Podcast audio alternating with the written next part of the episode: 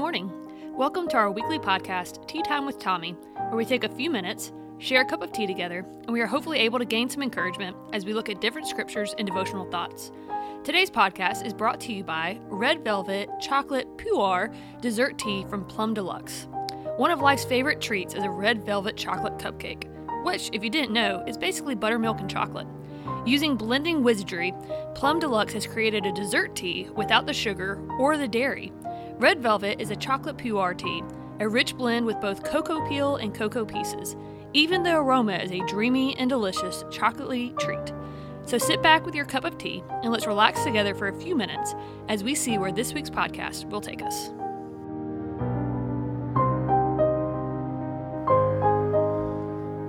Good morning. A warm teacup welcome to all those who are tuning in with us again this week for Tea Time with Tommy. Uh, what a blessing to uh, have you listening and uh, studying God's Word, to seek encouragement in the middle of each week. And it is such a joy to be able to provide this short time together. As we've been walking through the book of Ruth, it is certainly proving to be a wonderful study of encouragement for us. And I pray that you're receiving uh, as much from it as I am. Uh, I've got a dear brother in Christ. His name's Jim Peters, and he and I uh, can share a a fun story uh, of another pastor uh, sharing uh, about God's faithfulness. Uh, and so I, I, know that today, Brother Jim would appreciate with a smile where I'm going or where I believe the Lord has led us as we continue to close out uh, chapter 3 of the book of Ruth today, but uh, it's just something that we were able to be at a, an event one time, and, and this pastor was just sharing uh, his personal examples of God's faithfulness. And uh, that just always brings a smile to my face when I think about that. And uh, I think about Brother Jim and I sharing in that.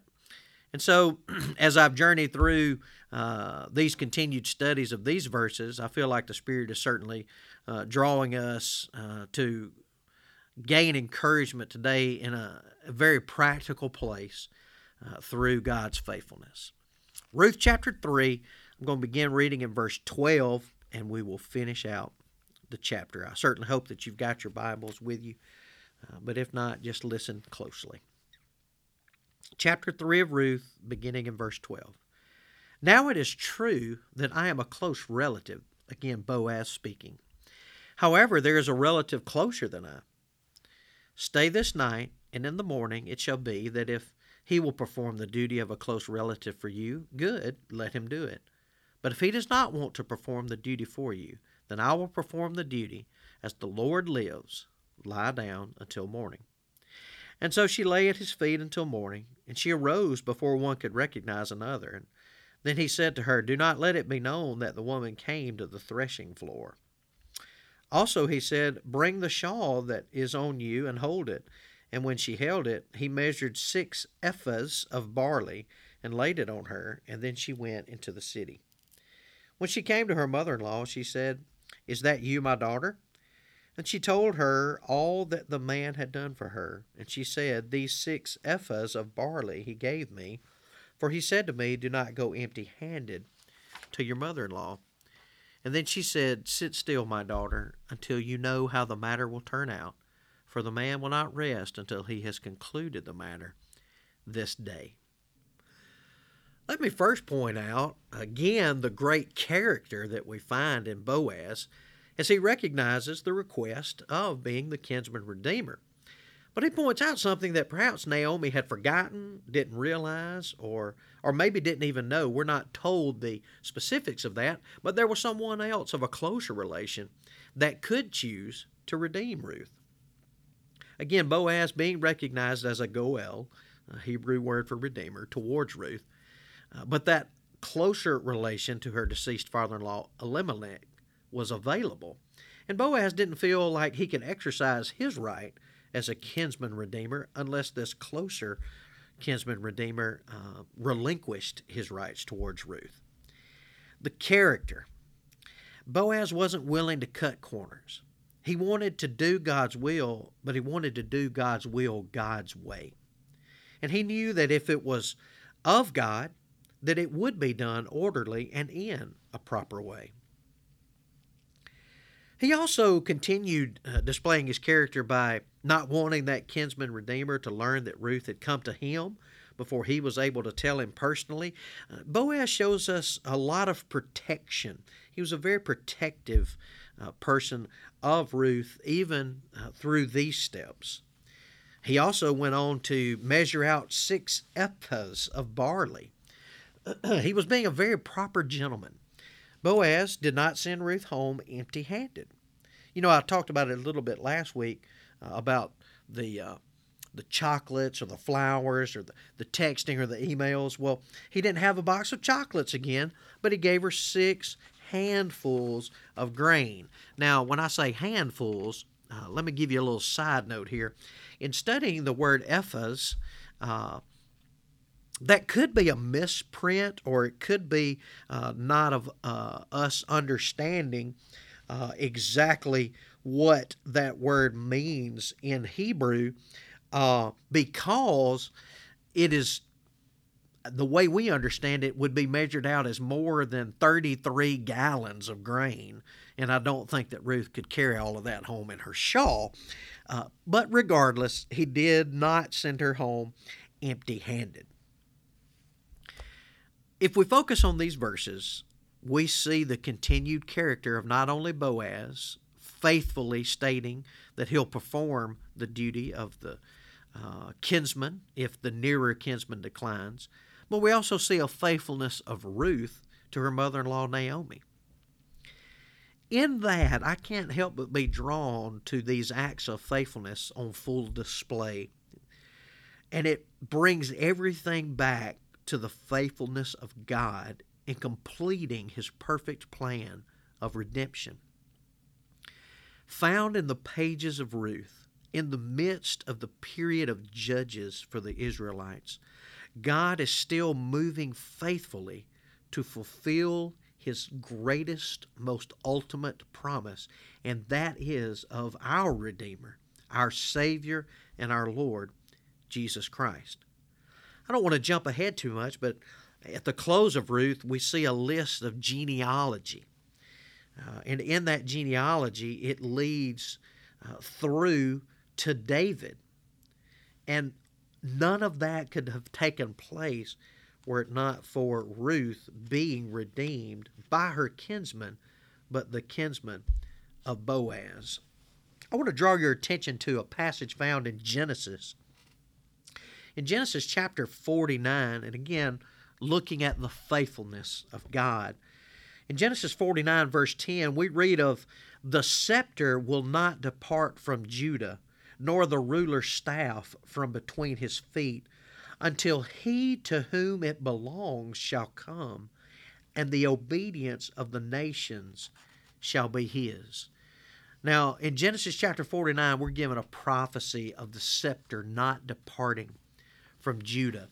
The fulfillment of this prophecy is through Judah, one of Jacob's 12 sons, and he is in the lineage of Christ. And we find that in Luke chapter 3, verse 33, where the Bible tells us the son of Amminadab, the son of Ram, the son of Hezron, the son of Perez, the son of Judah.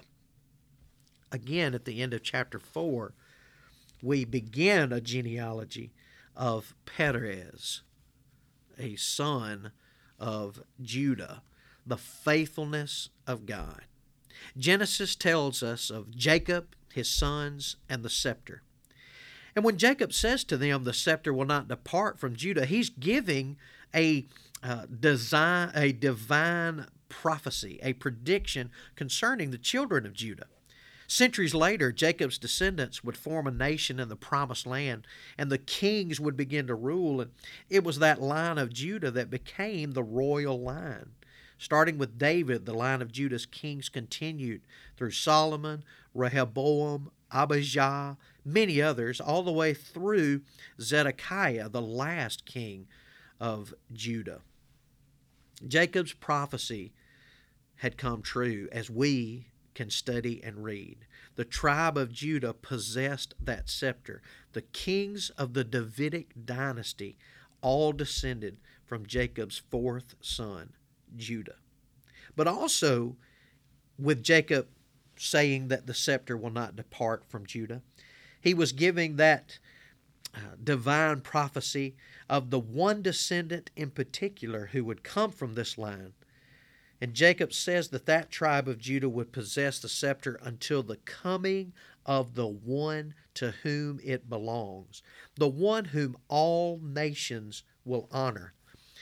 There are some other literal translations. Uh, the King James uses the word Shiloh until Shiloh comes, Shiloh being a title of Messiah. And later in Scripture, God tells King David, the descendant of Judah, that his throne would be established forever, confirming once again the Messiah being a descendant from him. That's in 2 Samuel chapter 7. And in 2 Peter 1:11, the one who fulfills the prophecy is Jesus Christ, the son of David, whose kingdom is eternal. And in Revelation 5, we're taught that Jesus, the root of David, is the lion of the tribe of Judah. Because of Jesus Christ, the scepter has not departed from Judah. Because of Christ, we read it in Genesis 49. At the close of Ruth, we see the genealogy through Perez, whose line leads to Boaz, who with Ruth leads to David. Friends, be encouraged today. No matter what's going on in this world around us, our God has a perfect plan, and His perfect plan will be fulfilled because our God is able, our God is faithful. I can think of nothing better for us to focus on during these very trying times that we are seeing in the world today. Times that perhaps we never thought we would see, and certainly for most of us, we can't even really understand why it's happening. But that's okay. What we have to know and what Scripture teaches us from the very beginning, and now here in Ruth, God is faithful no matter what. Thank you so much for joining us on this week's podcast. Today we heard about the faithfulness of God. We were reminded that God has a perfect plan that will be fulfilled because our God is able and our God is faithful. In Psalm 59, David cries out, O Lord God of hosts, the God of Israel. David identifies the Lord as the God of hosts, who is therefore able, and the God of Israel, who is therefore willing. How incredibly powerful to know that God is not only able because of his omnipotence, but also willing because of his steadfast love and faithfulness. We look forward to spending time with you next week, but until then, may your cup overflow with his blessings.